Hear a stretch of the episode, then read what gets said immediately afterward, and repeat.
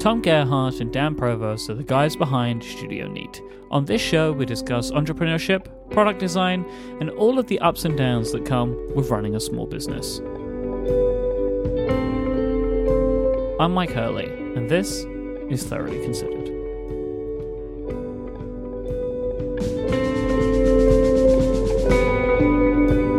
How do you guys like your Jony Ive red noses? It's cool. Thanks for sending those, Mike. I smuggled them. That's right. That's right. They're cool. They're uh I was surprised that the container it comes in is paper. Yeah. Uh paper pulp. That's cool. Yeah, I was pleased with the container because I was worried when you see it in pictures, it looks like a like a case you'd hold a retainer in. Uh, Yeah.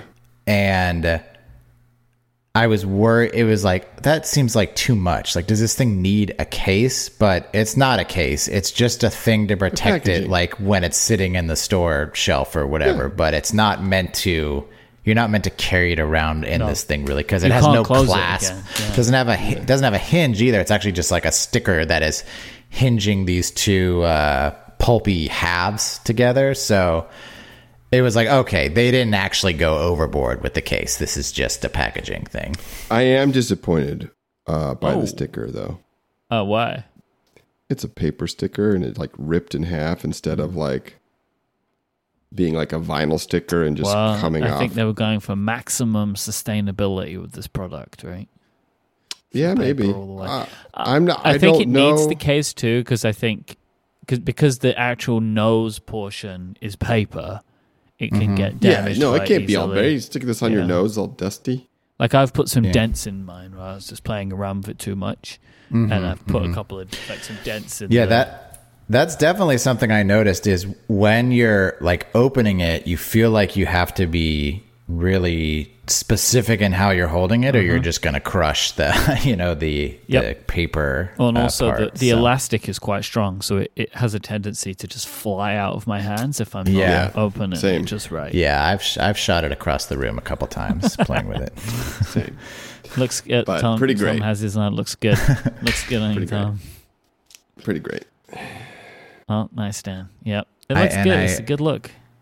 I un uh, I accidentally unhooked one of the rubber bands, and I can't hmm. figure out how to get it oh. rehooked. Oh, yeah. That, that, that, does feel like fixed one of those things where it's like you may never get up. Tom You need a spike like fixed it. this. I do. Mm-hmm. That's exact. I tried to use a pencil at first, and I just marked up my thing.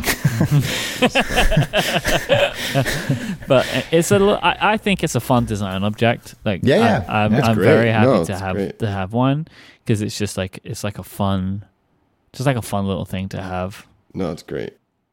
It is Such a very great. fanboy.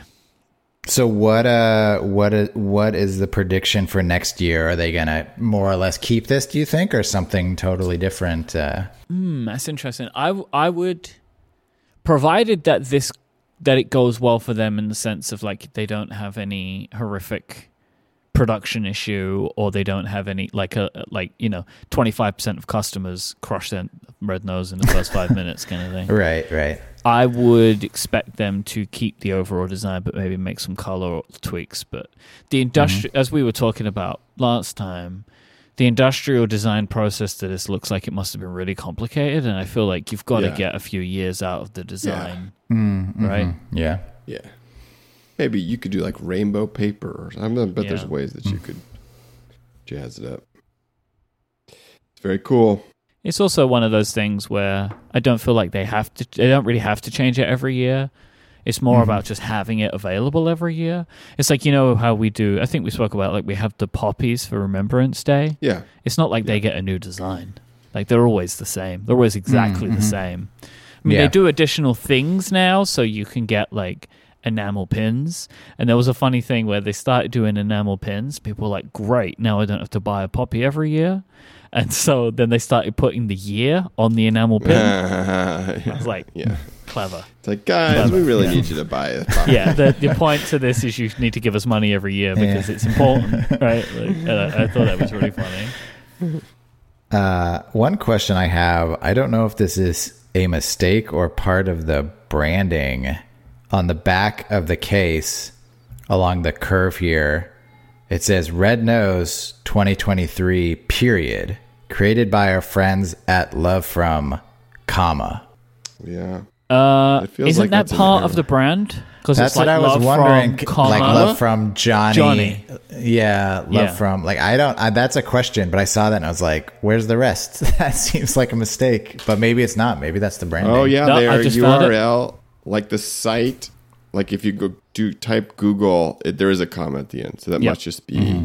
Oh, there's a nice little animation on the website where the comma comes to life. Very Mm. Pixar and then that's up, and then it's got like a whole little thing. Wow, there's a lot of text on this website. It comes. Oh yeah, it's yeah, it's definitely part of the Yeah, branding. part of branding, Interesting. Love it's just one of those things where it becomes awkward when it's at the end of a sentence. yeah, especially like- considering there's other punctuation in that sent right. Like Yeah, that, there's like, and made from our friends at LoveFrom, and it just trails off to the end. Yeah. A ghost? Oh, can I read this? What's on their website? yes. LoveFrom is a creative collective. We are designers, architects, musicians, filmmakers, writers, engineers, and artists. You may know us by our past work. We are obsessed with the traditions of creating and making, fanatically devoted to excellence, insatiably curious. We collaborate with leaders and founders. We work on projects for joy. We develop our own ideas. And it says love and fury at the bottom, which I don't particularly know what that part, what, what that is. But how beautiful is that? Yeah. Wow. Jony, if you want to add podcasters to that list, just let us know. you know, we can be in there too. You may know us by our past work. What a flex. So, but there's no links on this site. Nothing. Uh, This is like, we will work with you, but you have to find us. Like, that's how Yeah, that the- feels to me. it's Of like like, if you can get map. to us, maybe we can talk, but we're not going to give you any contact information. Yeah, yeah, yeah, yeah. I mean, that's the real flex. hmm I'm looking at their HTML, see if there's any cookies. Trying to hack them? I don't see any cookies though, or any They don't need cookies. little Easter eggs. The uh, comma uh, animation changes every time you load the page. It's different. Oh, come on. Jony, you're the best. I feel so safe on this podcast. I can just talk about how much I love Jony Ive with no repercussions. Now, no one's Mike, complaining to me about USB ports. It's just not happening. oh, you be that Jony Ive that changed the font? He I hates was seven. buttons. he No. hates them. Buttons are hated now. Have you heard about what they're going to do with the next phone? Oh yeah, Solid Those still state count buttons, as buttons to me. including the mute switch. I'm not happy about the idea of hmm. that. They want to get rid of it and it just be it's all capacitive solid state buttons with haptic mm-hmm. feedback. yeah. I don't mind for all the buttons, but the mute switch, I, I, I really hope they have a clever way of allowing me to confirm that my phone is on mute without ever taking it out of my pocket. Right? I 'Cause wonder that, if- that's the habit Oh. that I've that I've built up. Hmm. I, I could see it where it's still a physical switch, but it doesn't. Uh, but it's not hooked up to electronics. Like I'm guessing you're doing this for water resistance. uh, is Maybe? my guess. Mhm. Yeah, I mean, Could why there else be would a they do it? space saving?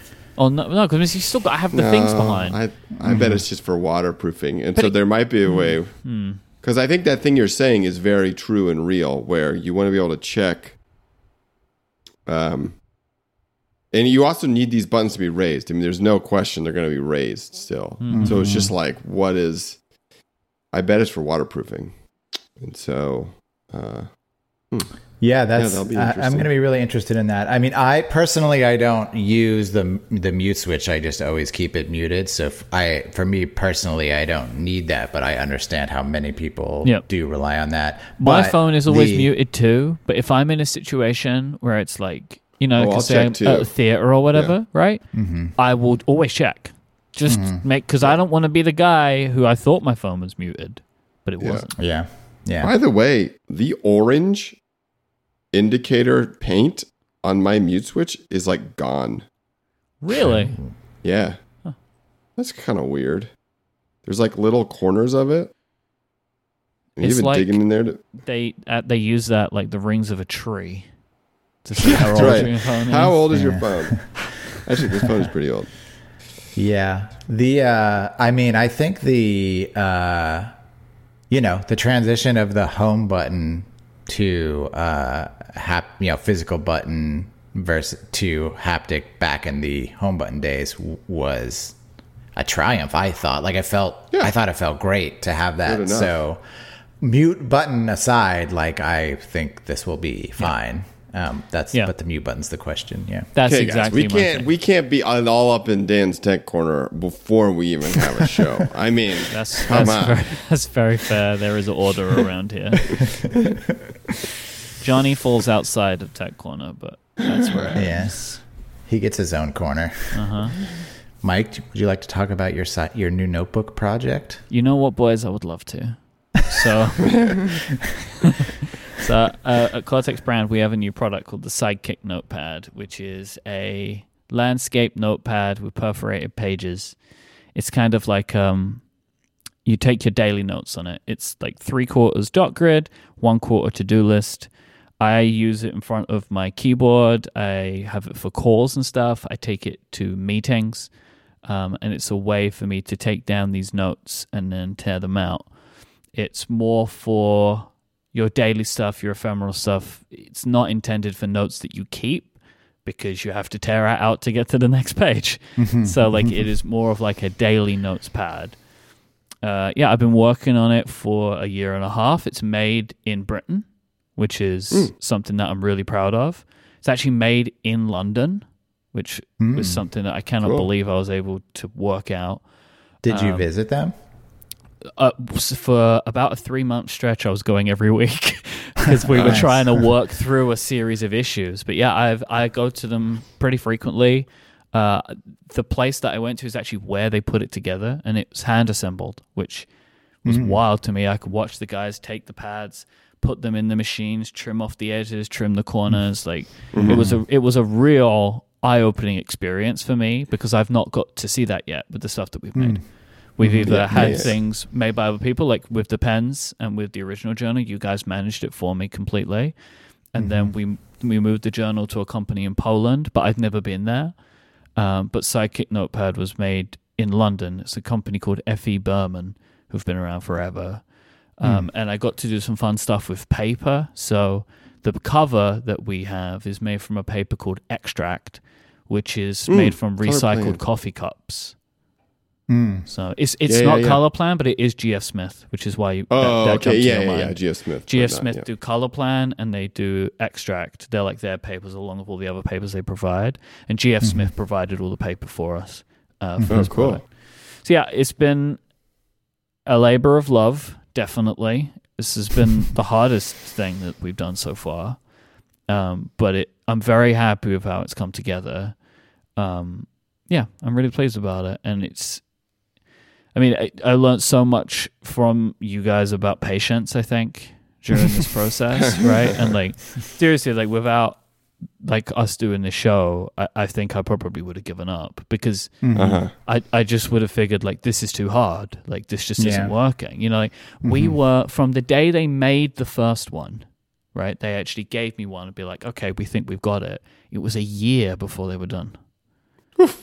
Because they were like, what we was made a bunch. the yeah? What was the main challenges? What? uh It's like we made a bunch and then they didn't perforate correctly, and then we made some Hmm. more and the perforation stuck out too far from like the because the pu- the cover Uh-huh, from the folds fold, up and yeah. around, and then s- I took away some of the early ones, and so the cover folds back and around, and we put some pre folds in the cover, and the so you see like a, a kind of like a spine at the top, and it started to lift up, and uh, because there was too much tension on the cover on the folds. The folds didn't have Oh, enough yeah. tolerance. You mean in like them. where the scores were? yeah? Were I started learning like Yeah. that kind of stuff with like the tolerance Yeah. stuff, and then Yeah. So- yeah. So, So I have a question. Yeah, okay. I have a question.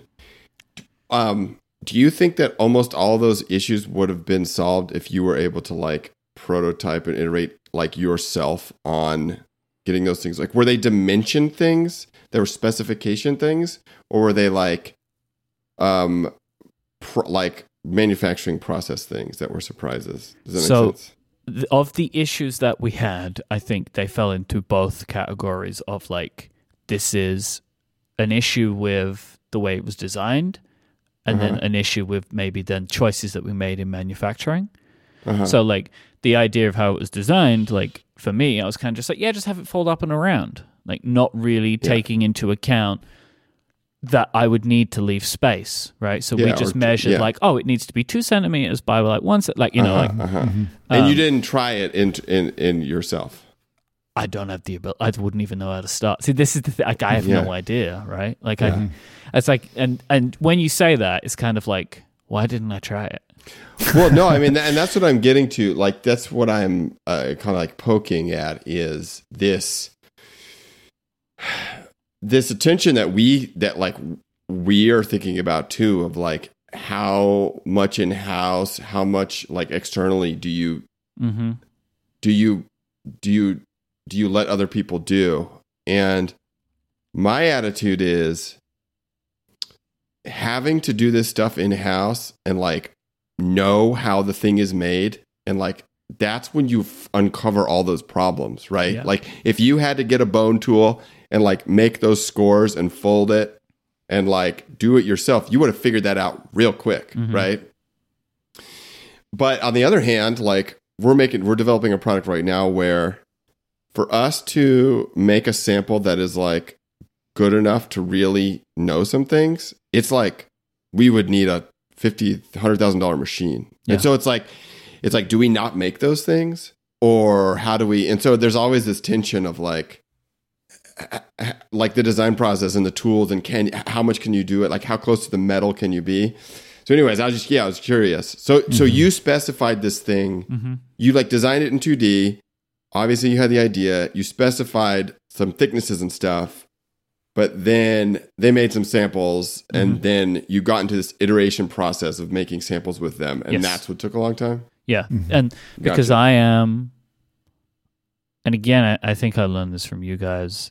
Very sample heavy. Like yeah mm-hmm. I want samples, as many samples as I can get, yeah and and and, and like no matter what it costs. Like this product, we've spent thousands in samples. Like because mm-hmm. every you know to do a sample, it's like two hundred and fifty pounds a time because it's like yeah well yeah you've got to spin up at least some of the machines, right? and they're like, not making any money doing that No. they're probably losing mm-hmm. money Yeah, uh, because they're Yeah. it, they're Yeah. just like they're covering some kind of cost, and it's like the hope that if we get it right, then we'll go for Yeah. it.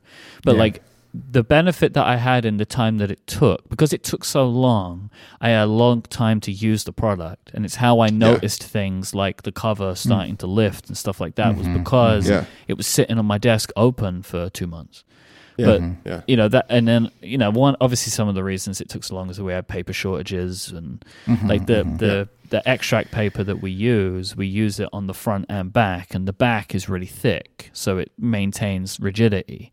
Uh, Well, GF Smith don't produce the thickness thick enough, so we had to get the paper laminated to make a thicker yeah, cardstock yeah yeah and they didn't have enough of it, so we had to wait for more to be made. And you know, like these Yeah. these things happen, right? yeah yeah but the yeah. majority of the time was in the prototyping stage and just making sure that I got it right. Like as well, initially we were gonna staple it and like we were Yeah, staple oh. bind it underneath, but then Mm. over time you start to see the staples coming through the top of the cover. So then that doesn't work. So like, all right, so what kind of binding can we do? And you know, did you it- do glue what is it at the, what it's glued. going- Yeah, yeah. on the very end It's glued at the very top. I think it, I think it's called PUR binding. Right? So it, it's glued at the very top and Yeah. then the cover comes over it and is glued at the. Okay gotcha gotcha So like the the paper is bound and then the cover is attached. But yeah, it's a glue binding to keep Yeah. Mm-hmm. the paper together, and then the cover is glued on the Yeah. binding stack over. Yeah, gotcha. Yeah, It's wild. yeah. I'm happy. I'm Yeah, so happy it's uh, done, and people seem to really like it. Like Yeah, it's congrats. expensive. Like it's an expensive product. How much is it? Thirty two dollars. Robert's right here. Hmm. Woo! Yeah. Yeah, But it was really expensive to make. yeah, Uh, Yeah. So we kind of It's, like uh, it's it's one of those things where like there we got. I don't know. You may have experienced this. We just had like a lot of the things we were doing. The cost just kept increasing. You know, like it Yeah, just kept it's going just up little up and up things. and up. And yeah. it was a thing I was nervous about, and of course, some people said like that's too expensive. It's like it's totally fine, but the thing that I've gotten from people that have bought them is they tell me I can feel the quality in it, and it's like, well, then I've Yeah. done Yeah. my job, you know. Yeah. Like the thing I see immediately is the corners. I mean, this is I'm just looking at a product photos, so maybe they're not all this way, but the corner rounds are really good in terms of lining up with the page, like with the paper. Yeah. Yeah, Mhm. and that's actually hard to get someone to do that because the person operating that corner machine, huh? it's done manually. Yeah, I I, wa- know, but still, Yeah. even to get the person to do it manually Mm-hmm. well, it's like hard, it's actually hard. You know, hard. They got this And, you know- machine. It was like an old machine, and they built a blade with it, and they load Yeah. them in, and someone steps on a thing, and it cuts Yeah. it. I was like, I can't. Yeah, but those that person that's doing that is They like gotta- getting yep. the paper. Anyway, so Yeah. it's that kind of stuff that where if you were to like send this to Asia and do it cheaper, those things fall off. Like you're not going to get the super Colorplan or not the Colorplan, but the GF Smith nice paper. Mm-hmm. You're not going to, you know, and all the little little things start falling. Yeah, the thing that really struck me in working with this company is that I could feel the expertise. Yeah, like, in yeah, a yeah. way that I've not experienced. And I mean, it helps that I could have meetings and conversations and they could show me around and point at the things that they were doing. So that helped, right? Because I got to look inside of the process a little bit more. But it was things like that, the, the way that they would talk about how things would be done. They had all these examples to show me. Like when they were saying they wanted to, to glue bind it, I wasn't sure. And they just got these books, like these huge catalogs, like really thick catalogs, and mm-hmm. they would just pick it up by one page. It's like, look, fine. it works. Because my concern was if we glue it, if it's perforated and people pull it, is the whole page going to come out? Gonna Because come then out. that's Yeah, not going to totally. feel good, right? But Yeah. it's you you can pull it and it's it comes out great. Like, and I, Yeah. I've I've been using these for a year, and like I've never had a Mm. failure on any of the ones Mm-hmm. that I have, and like so yeah, that that's kind of the thing that I think the thing that where Cortex brand is now starting to find its area is like, and it's just because of how I am. Like, I want to make things that are they feel luxurious, like Mm. because I just Yeah. like that, and I know that that's going to make. And I know it's going to make some, not all, but some of our products expensive, and that's just to kind of be like a thing we're just going to have to work out what that means. Like I have other stuff that I want to do that won't be. Like its its entire thing is like I think we can make a good feeling product that will be very like will not cheap but will be like very affordable Mm-hmm. but that we're I think we're also going to have these kinds of things where like it is more expensive than than other products like that you could get like it and as we say on the episode like you just get a legal pad if you want just turn it sideways Yeah. and put it Yeah. in front of you like you don't I- need this one I have found a lot of comfort in, and maybe we've talked about this, but I found a lot of comfort in our kind of just like simple rule for pricing, um, and like kind of setting like kind of company wide margins, Yes. and just sticking to them, even if that means the price is kind of high. that's where that's why this one is this way because Yeah. we wanted to do like a similar margin to what we were getting on the journal and then Uh-huh. that meant that the product price came out at this but we were kind of like okay we believe this is a margin that's healthy for building a long-term sustainable business so Yeah. we've kind of It, just and got it to own takes it the.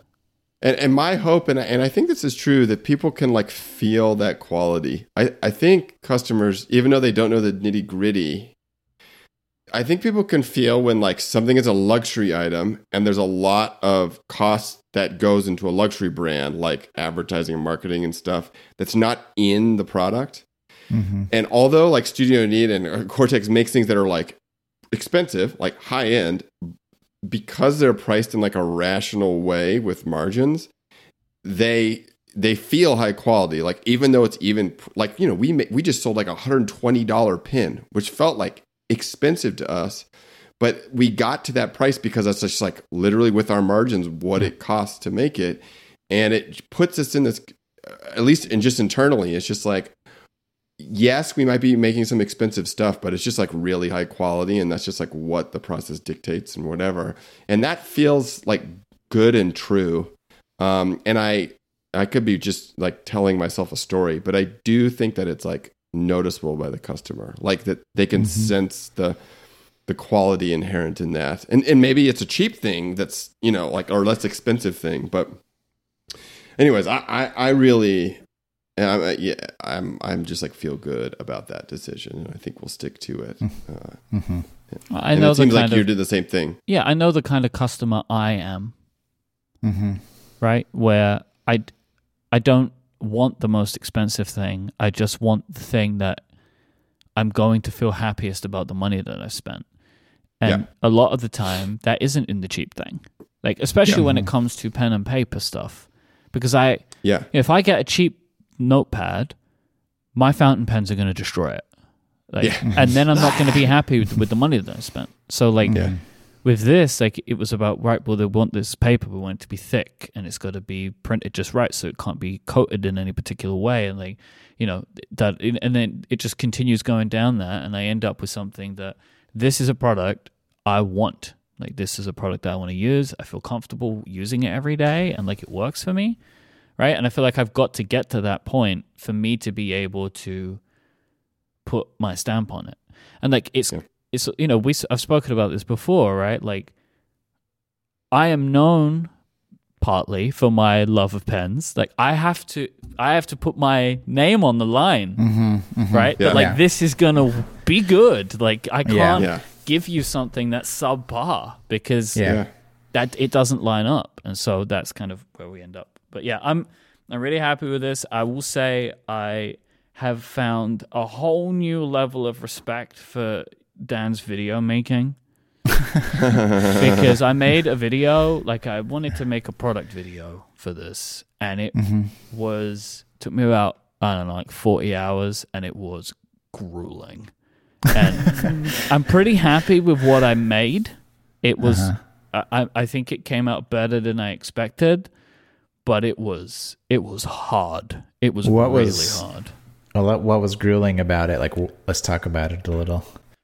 So wh- what I was trying to go for was like a bunch of ways that someone would use the Sidekick Notepad just to kind of show it in use because it's a product that I think if you just look at it, it's hard to understand it. Like just mm-hmm. like visually, just like a picture of it is difficult to see because you got to see how the cover opens, and I think it helps to see it in context with other things to kind of see where it might fit on a desk and like how you would use it. So I wanted to do lots of like, this is how you could use it in this environment, in this environment, and this is how it goes in a bag, or like whatever. Mm-hmm. Mm-hmm. So, but I don't really know how to frame these things. I didn't know how to light them. Oh my god, it takes so much light. Yeah, yeah, yeah, yeah, yeah. An yeah, obscene like amount of light to to even be able to see anything. It's really weird. And like yeah, it was just hard and like yeah, the editing was hard. Like I know how to use Final Cut, but like how do you make it so you're not lingering and so it's interesting? Writing the script wasn't too difficult for me Mm-hmm. um, because I had been working on like what is the story of the product for a long time. Yeah. So like I was mm-hmm. able to mm-hmm. just. and I'm sure you have this, right? If you're thinking about like what is the description on the website going to be, and like how can I concisely talk about it in a tweet or an Instagram post, you start working on that stuff throughout the development. And so it was just when I was writing the script, it was just a case of like I take this from here and this from here. So that was fine, but like trying to make something interesting to watch, it was just so mm-hmm. much. It was just so hard. like it was Yeah. just so hard. Yeah, it's one of those things. Uh, you just uh, like the next one will be better. You just keep, you know. Yeah. You there's the only way to get better at it is to just keep making them. Yeah. yeah.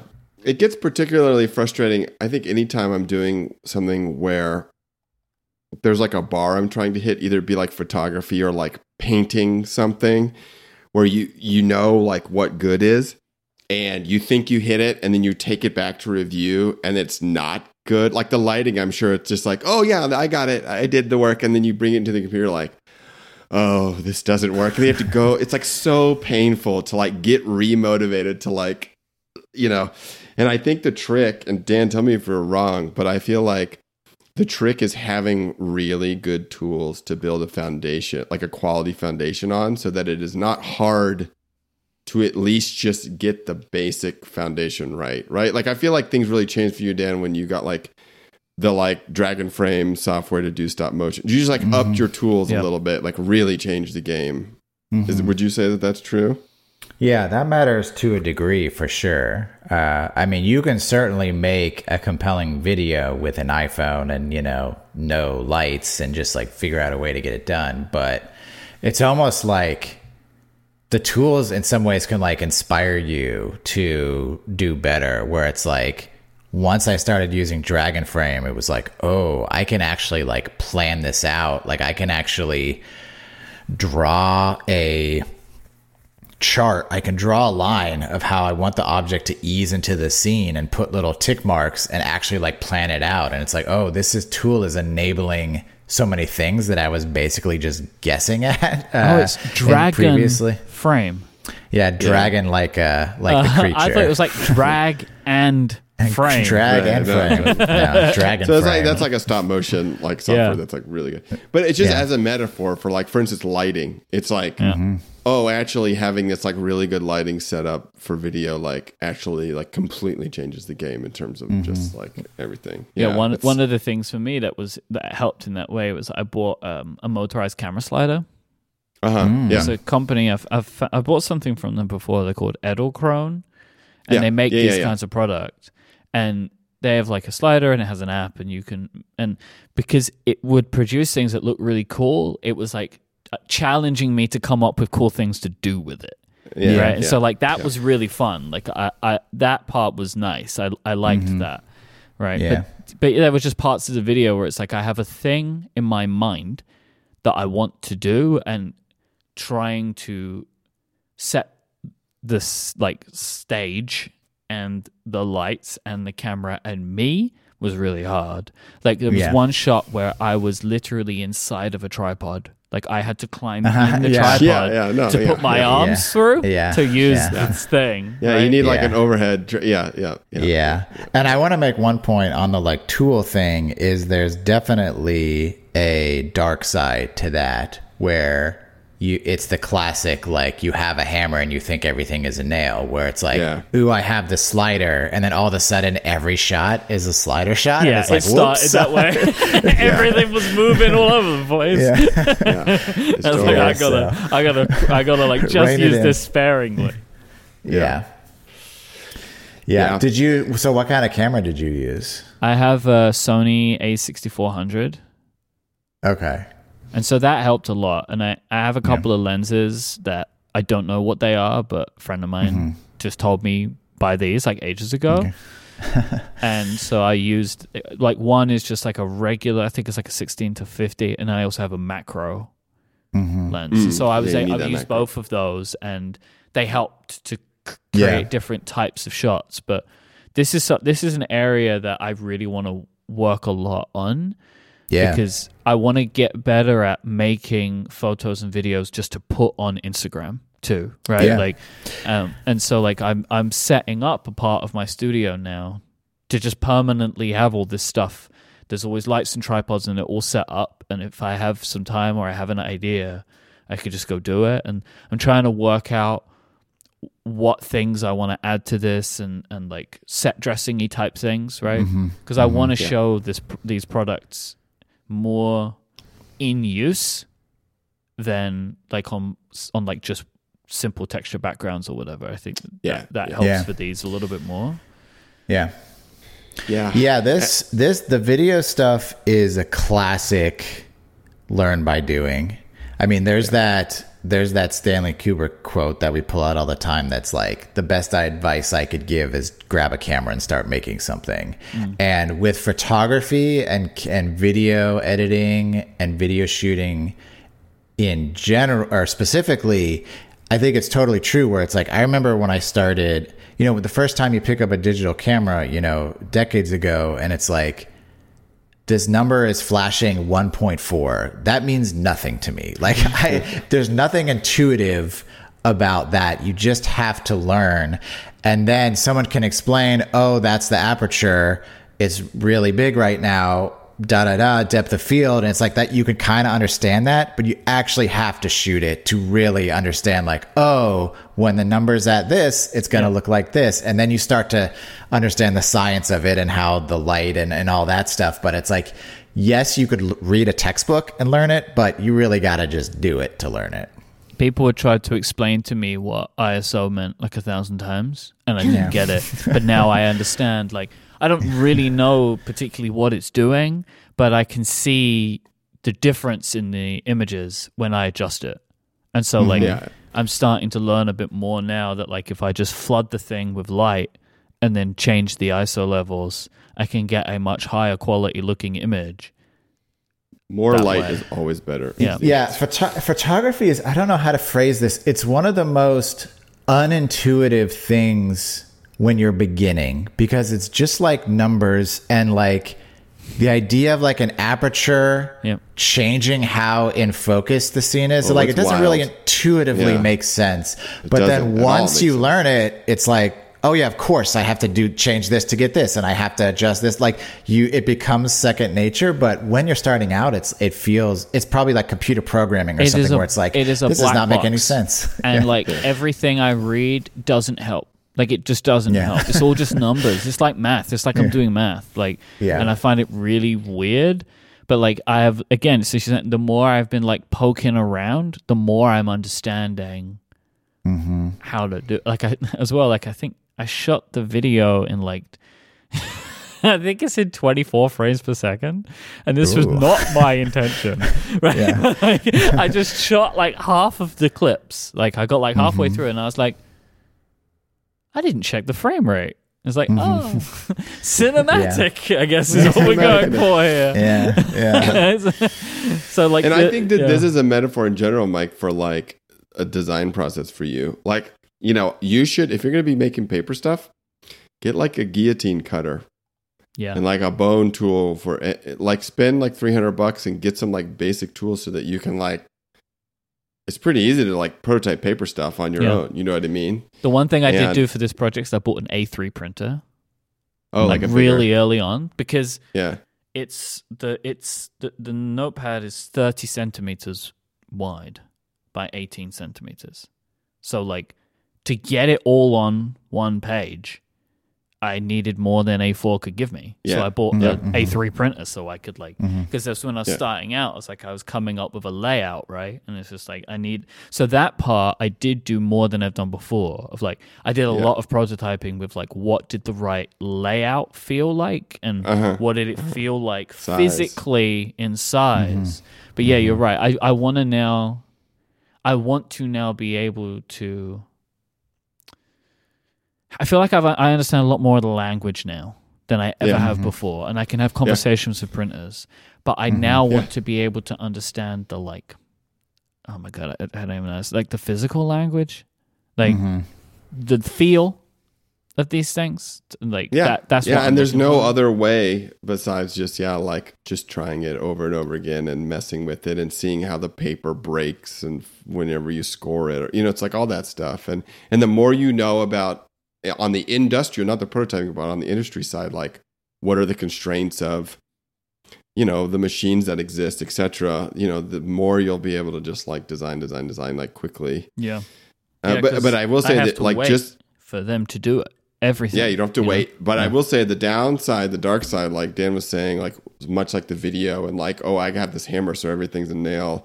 Like, uh, you do, and we this happens to us, like get stuck in the prototyping, limited by the prototyping tools you have, right? And so you, it is good to like pop out and like ask the experts for like, hey, you know, is this possible or whatever. But having that quick uh, uh, iteration cycle there's just nothing beats it. I mean, like if you care about, it's just like I don't think anything beats it. Yeah. Um, and you know, I've been thinking about this, as you guys can probably tell. I've been thinking about this like a lot internally as we're like making these changes at Studio Neat to like have more people helping us, and, and in some ways being further away from some of the product stuff. Uh, just like really coming back around to this idea that like it's like this it's like this metaphor of like building a deck. It's like so I built this huge deck in our backyard, like huge. And I'm realizing I think I used to tell myself that like I'm the one who needed to actually like I liked building the deck. But I think it's the, the truth is that I I want to know how the deck is built so that I can design a deck efficiently and good. But I actually don't care about being the one building the deck.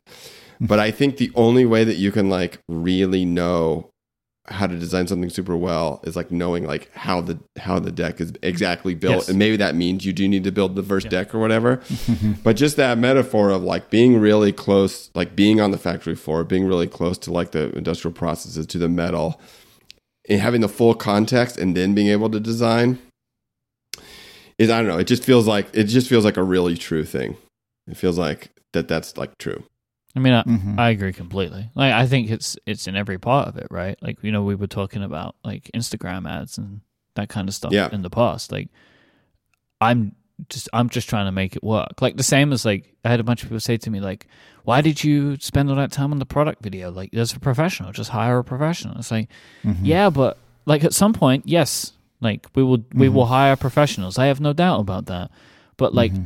I wanted to understand it and I wanted to know what it felt like because and I feel like that's important. I like to I like to try everything in the business even if I know eventually it's going to go to somebody else because then I can talk intelligently to that person about what I'm looking for from them Mm-hmm. yeah because then I have more of an understanding. Like, you know, like I've continued to boost a lot of posts on Instagram and, and stuff like that and use the meta ads manager tools and stuff.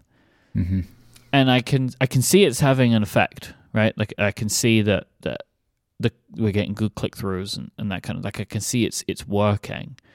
But I'm also aware of the fact that I know I'm not doing this efficiently enough. Like I just know. I know that there's mm-hmm, more mm-hmm. efficiencies to be found. And at some point I'll try and find someone who can help me. But for now it's like I just need to try and get an I I'm looking for like an idea of like what kinds of posts seem to do better than others, you know? Like that mm-hmm, kind of stuff. Like have you done much uh, much reels content? Uh, not really. I mean, we're starting to post these little uh, thoroughly considered uh, teasers in reels. That's really kind of the first time, more or less, we've used reels. Yeah. because I've started to do a little bit with the Psychic Notepad stuff, and I'm seeing at the moment that they are when I'm boosting them, they are performing very well. Mm. And I think at the moment, Instagram is making sure that that happens for oh, you. Oh, yeah. right. Yeah, yeah, yeah. So like, Yeah, yeah. I would say like it, I would recommend giving it a go. Like Yeah. f- just trying out some Reels content and putting a little bit of money behind it. But like Yeah, we're getting we- very good click through rates right now on these. Yeah. So we're making, so we started making these like, you know, 9 by 16 vertical video, like thoroughly considered teaser, 60 second long teasers. And we format it that way. So it's just like, oh, we can just post this everywhere. Like, let's Yep. put it on TikTok, let's put it on YouTube or whatever. And like the YouTube shorts, they actually get like over a thousand views, hmm. like ki- pretty quickly. Whereas if we posted that as a video, it would have six views right now. You know, like no one would find, No one no, would it wouldn't it. be surfaced Yeah. to anyone. Like there would be no reason to. So that's kind of interesting. It's like, oh, they are, these are getting propagated somehow. And, you know, people are, Well, you know, that's the whole magic it. of TikTok, right? I mean, that's like TikTok's competitive advantage Yeah. is Yeah. the culture is, oh, I don't follow all these people. This I just let the feed Yeah, you're speak you're me. not search you're not specifically Yeah. searching for stuff. You're just letting it come to you. I gotta say, I just went and looked at the account, and one of the posts has one comment, and the comment is, "What is this?" What, uh, what is this? you know going on what? here? Good question. What is this? What is this? Even is this? But you're right, though, right? Like if you posted that, if you posted that clip formatted as a regular 16 by 9 video on YouTube, how many views is it going to get? Yeah, right? yeah, Like, Yeah. yeah. But like posting them as shorts, is just something about that medium. It's just being served to so many people. Yeah, for now, give it what nine months, for now, yeah. year and a half. because they're all trying. It's all, everyone's trying to make it happen, right? I I have a friend But that's the game. who she is a um, she she does like a, she has a small stationery store in London. It's like an online store, and she was she's been posting recently about she posted um it's called All Things Stationery is the store. It's, mm-hmm. And she just curates. She's based in London. She curates products, really nice little products. She makes some stuff of her own too, some like greeting cards and some planner pads and stuff like that. And she had a, a, a delivery of some like just very uh, phys- like appealing looking pens. As it was the maybe it was like the Le Pen. I don't remember what pen it was exactly. It's not really important, but they were just like nice pastel colors. They looked really mm-hmm. good. She made a TikTok video about them, and her store just went insane. Mm-hmm. just 100s mm-hmm. and hundreds of orders. And like she's been for the past couple of weeks just been posting on instagram about trying to dig herself out of the order hole that she got uh-huh. herself yeah. in just because she posted a tiktok. And it's just fascinating to me as like a you know and i know why some of this stuff happens right?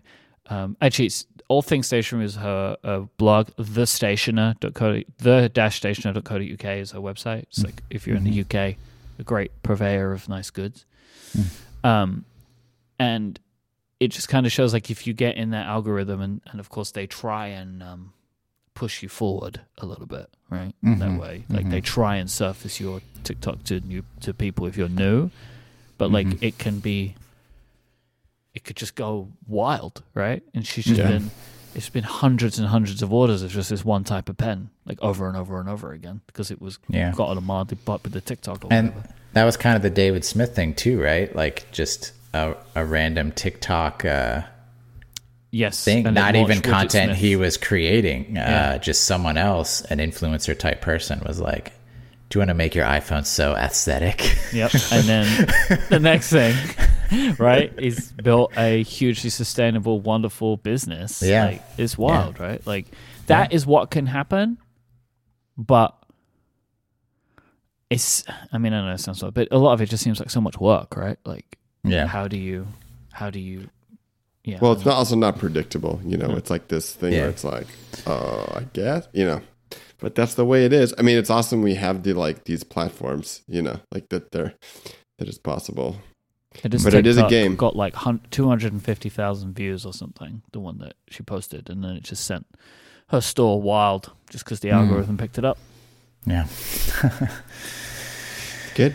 It's good. It's uh, you know, but it, it's funny. We're in the right now. I mean, I don't know if we talked about this last, but like right now we're in the mode of like, oh, crap, it's working.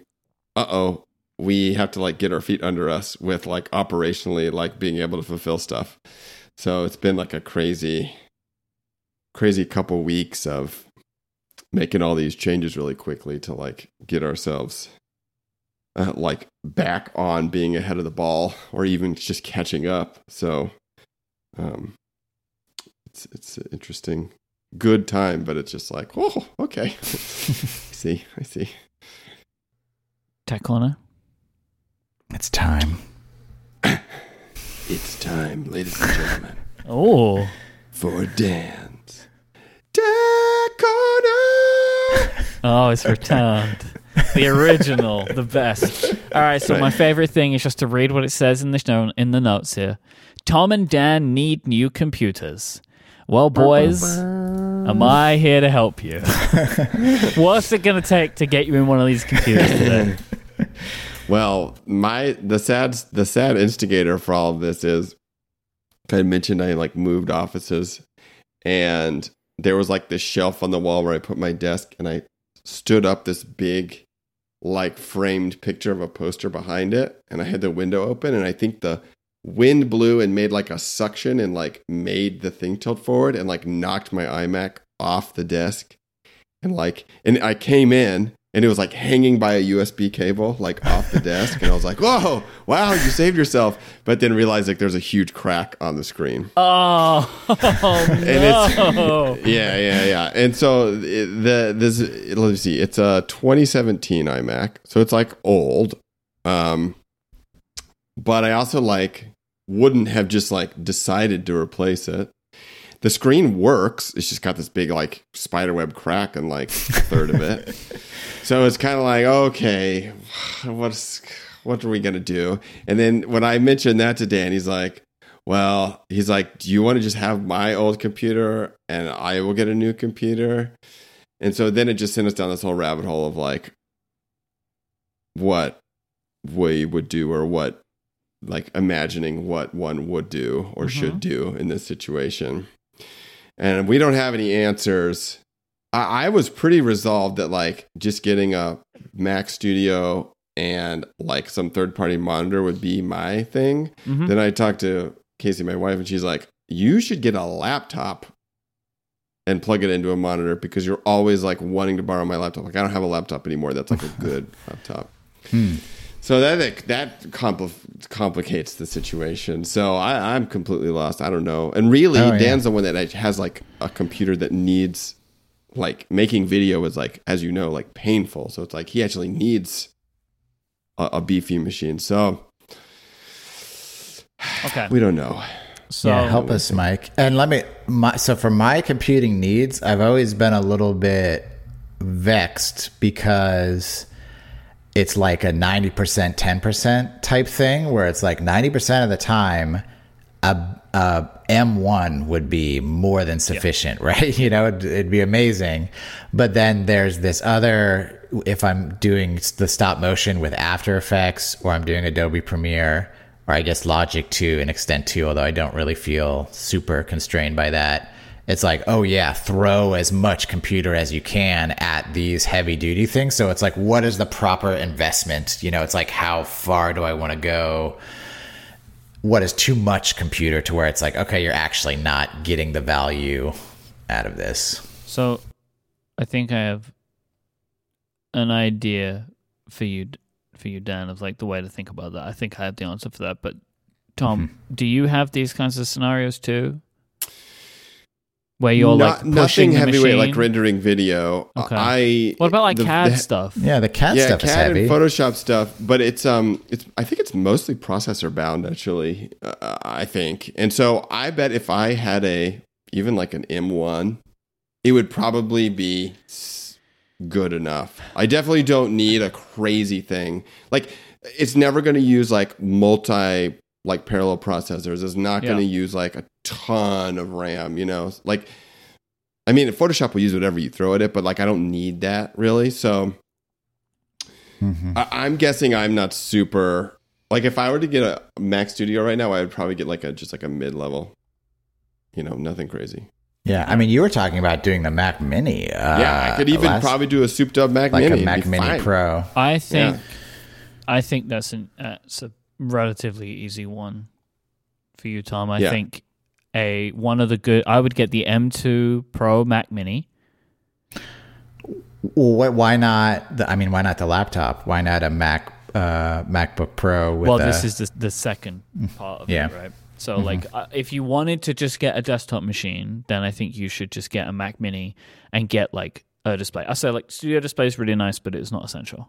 Like, in my opinion, it's really really Yeah. nice, but it's not essential.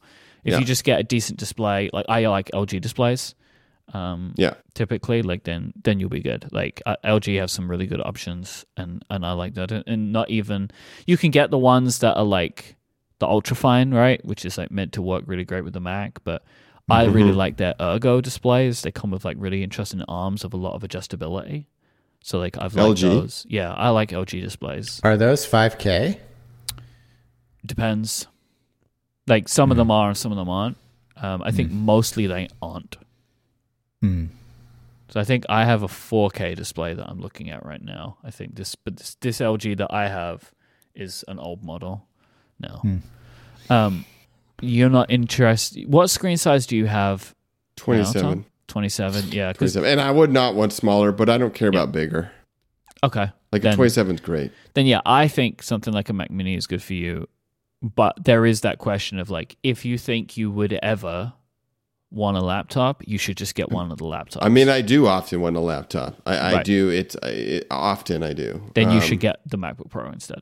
But It's more expensive. though, That's the problem, right? Yeah. So like, I could I could get be happy with a 13 inch though. I don't need a I don't need a bigger one. But I guess that that's just an older one, and I wouldn't even want to go there. I would probably no, if you're gonna get a Mac Pro, Pro, you should get you should get the 14 inch because you could get Yeah. the 14 inch M2 Pro, but that starts at two grand. Where the yeah the Mac Mini starts at. Uh, But I if mean, you, if you ma- get- match up the Pro, like make that Mac Mini a Pro too. Yeah, then it's not a huge difference, I don't think. Yeah. uh, twelve ninety nine oh, so that's the like starting price for the. for the M2 Pro. yeah, yeah, it's Yeah, not too bad.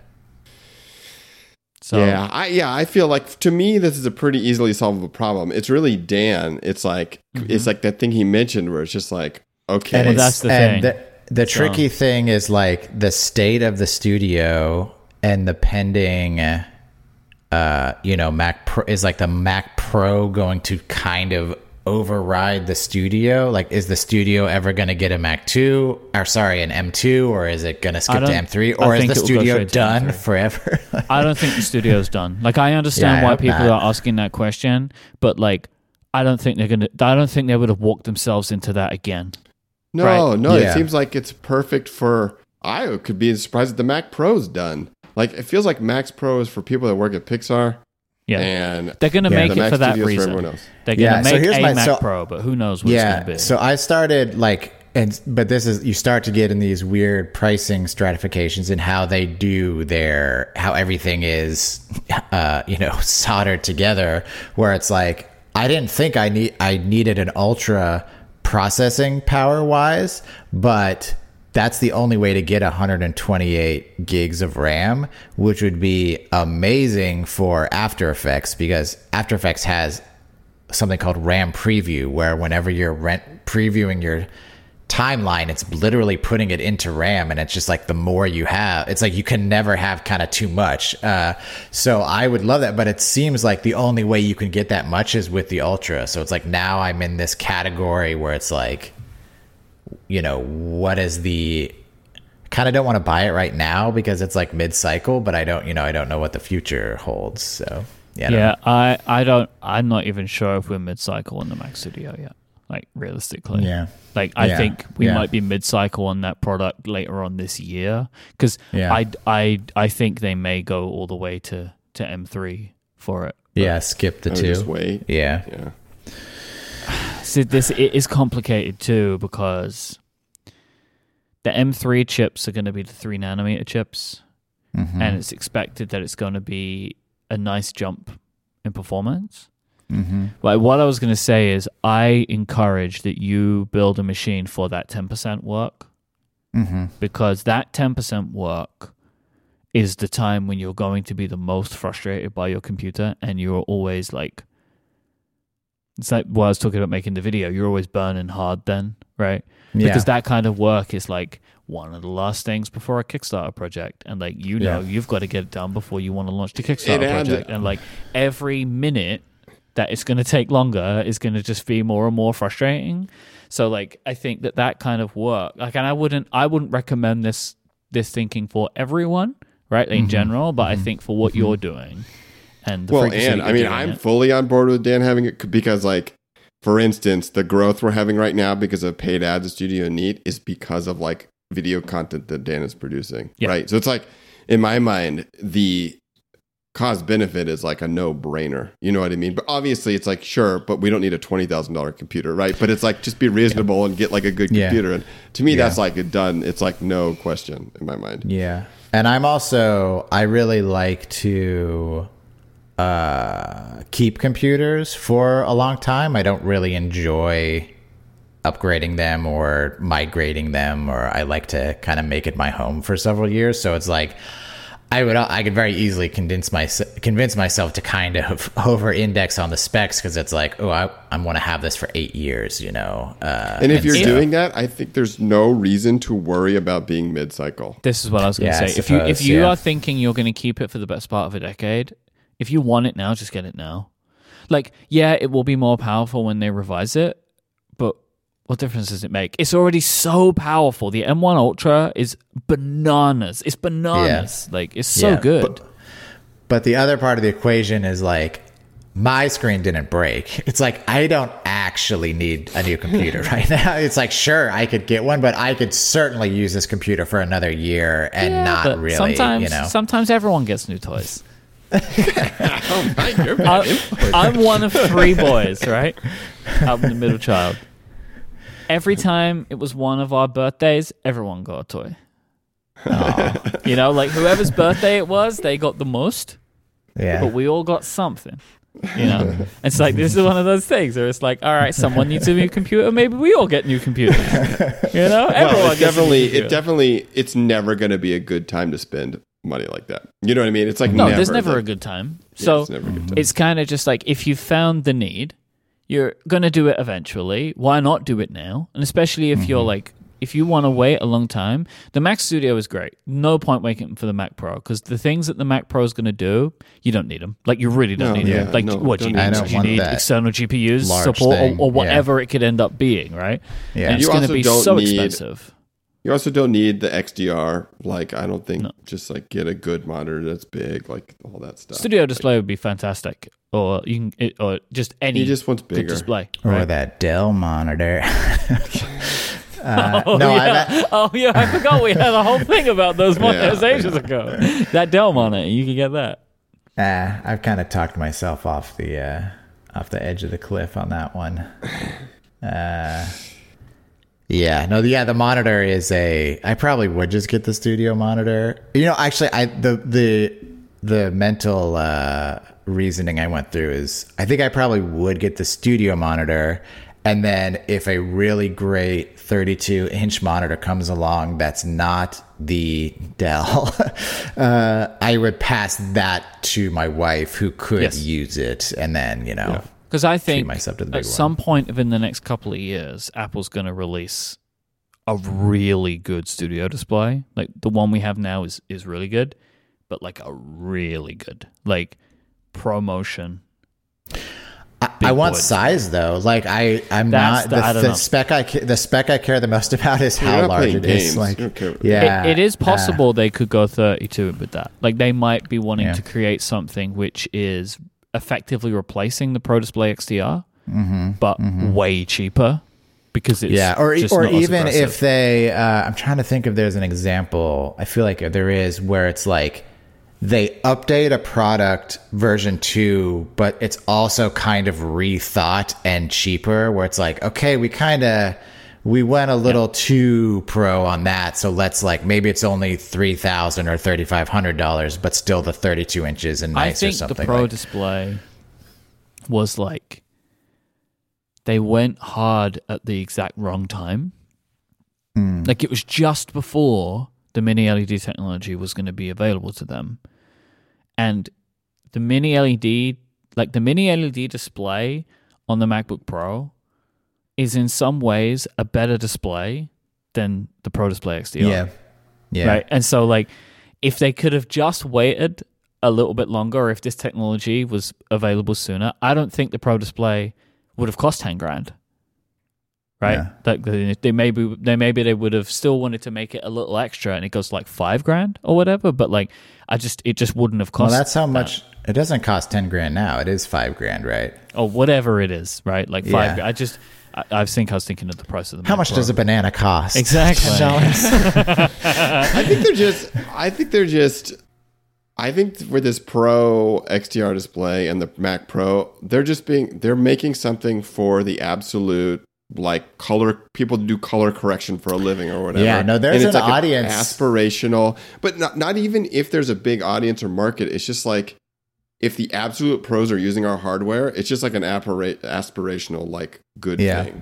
So It's fu- there's funny. There's multiple products. So it's like this. It's like I really want the XDR, and the only reason I want it is because it's 32 inches and it looks nice. Like the color reproduction is like, well, sure, that's nice, but I don't need to pay for that.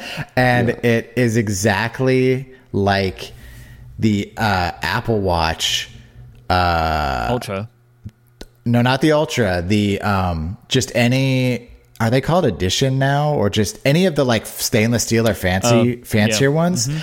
All I care about is the sapphire display. I don't care about the material. Aluminum this would be is- fine. I don't care about cellular, but but I buy them. I'm forced to buy them because the scratch resistant display is so important to me. So I'm like forced to buy this thing that's way more expensive that I'm not getting all the value out of because I so desperately want this like one aspect That's of not it. on accident, guys. Yeah. Yeah. This is not Yeah. on accident. There's a team of people. That's all they do is figure this out. So This your not issue on is accident. it's just screen size. That's all you're looking for. Well, and I want it to look, I want it to be a decent looking thing on the Yeah. desk too. So that's what would dissuade me from the Dell one. Is like, oh man, this is, this is really something. Uh, but if they're like, if LG put out a 32 inch 6K display that was like, okay, it's got a black bezel, it's no, nothing to, nothing to, uh, to be happy. Yeah, but it's but it it's kind of fades in the background and isn't super loud. Then I would get that for sure. Oh, I uh, just found I just found that Dell one again. My my word, this really this went for monitor is a woo boy. That is a Yeah. that's Just because of that circle on the top, right? It's like a circle. circle on the top, the foot. and the asymmetry. Uh, it's It's kind got, a of- lot, yes, it's got a lot it's going fine. on. This thing, it's got a lot going on. You know. yeah. fine, Well, it's but we don't we don't even know the cost yet. So it's like if that thing is like 35, 3800, it's like that's not even ch- cheap enough to for, you know, compare to the X uh, the XDR. So there's so much we don't even know about that uh, I can't believe we still don't Dell know the price of that. It was January. Yeah. So that Dell one isn't even an option. You know, if I were to buy a computer today, I'd have to do something else because it's not available. I mean, I'll tell you, it's not an option for a different reason. But you know, if price is the thing we're talking about here, then fine. But if I had that little that little circle looking at you all the time, go for it. Yeah, I Well, we solved it. I think Yeah. I think the key is Mac Studio. Yes, for Mm. you. I think that's the key. So, but then the getting the Ultra Mac Studio, uh, so I, I, can get the 128. it's, it's complicated, right? Because that's expensive. But if you real if that level of RAM is important to you, then I mean, yeah, you're probably gonna have to go down that route. yeah, Right, How much RAM do you have now, Dan? I have 64 now.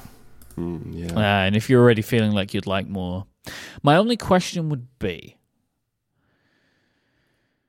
because it's unified memory now, right? And so I feel like I'm talking a little bit out out of school here because obviously Mhm. I have friends that know way more. Maybe some of them listen to the show and they'll let us know. Mhm. But like the the I believe that some the Mac can borrow from storage now for a lot of this stuff, and I wonder if Mm. After Effects is um, optimized in that way that it could do that. That this this RAM gobbling feature that you use could it Mhm. use store? Mm, No, because the unified memories across the graphics and the, you just get as much RAM as you want. Like, yeah, I mean, if that's a feature, like I think you should just go for that. Even though, yeah, the problem is, and this is part of the problem with this new Apple Silicon architecture, is it does have these constraints. It has more control. Like there are certain storage tiers and RAM tiers that you just can't get Mhm. unless you go up to an additional chip in a way that wasn't really a problem Yeah. before. But like each of their cores seem to have like a uh, like a max level that it's willing to take, and then they like put those two chips Mhm. together. Oh, now you can double it, right? mm-hmm, mm-hmm. And the Ultra is in, intense. I have the M1 Max in my MacBook Pro, Mm-hmm. and I am so happy I made that decision mm-hmm. because for me, it's processing of audio. Everything's so fast. Mm-hmm. It's so fast. It's so nice. Like Yeah. I'm just happy that I went with that because as well that machine now I will have this this laptop plugged into this computer for it. I mean I could have it for a really really long time. Like for me Yeah. it's only about like I can only imagine myself changing this if Apple comes up with some kind of form factor which is really exciting to me and so then I'll just sell this laptop and go for that. But just from a mm-hmm. power perspective like that thing's going to last me for a really really long time. Mm-hmm. And so I would say that yeah, the M1 Ultra Mac Studio will probably become an M3 Ultra Mac Studio at some time, but like I don't think it's worth. Uh, I would just say like if you're if you're going to keep it for so long, I think you're going to see such a huge jump anyway, right? Because you're on Intel now, right? Yeah, Yeah. The- Old Intel. He, you, he, yeah. he's the same to- computer same as as me. Tom, 2017. Five years old. Yeah. I mean, it's like light it. years. Get it. Yeah. You should just get it. You should just get it. Bad and influence. Tom, I think you should get a Mac Mini. I don't know. I, it's the I think you should get. question. A, I think you should get a laptop. Or yeah, if you if you're willing Yeah. to spend, look, then I would recommend getting a MacBook Pro because that's what I do. I'm a laptop and monitor person now, and I Yeah. love that lifestyle. Like Yeah, that I I have think that I might. flexibility, and I have I, I like decouple for sure. I love decoupling th- things from Yeah. now on, and and Mm-hmm. it feels like a laptop.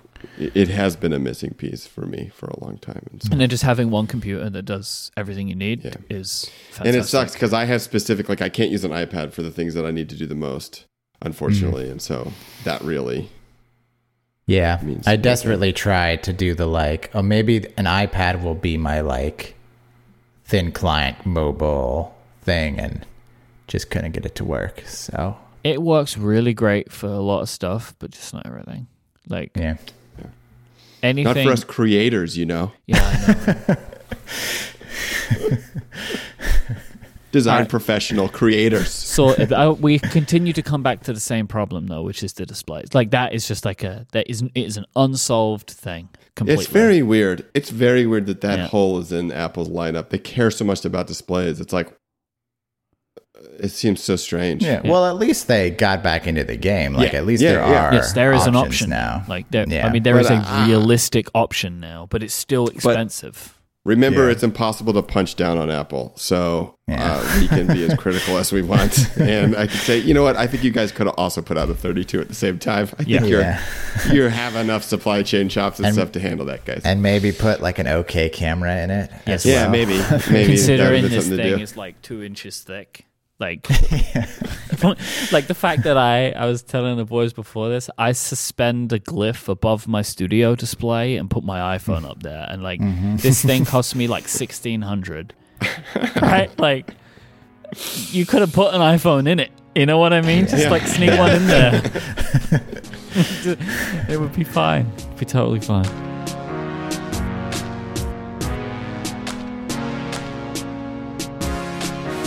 Thoroughly Considered is a joint production between Relay FM and Studio Neat. You can find out more about this episode by going to relay.fm slash tc slash 96.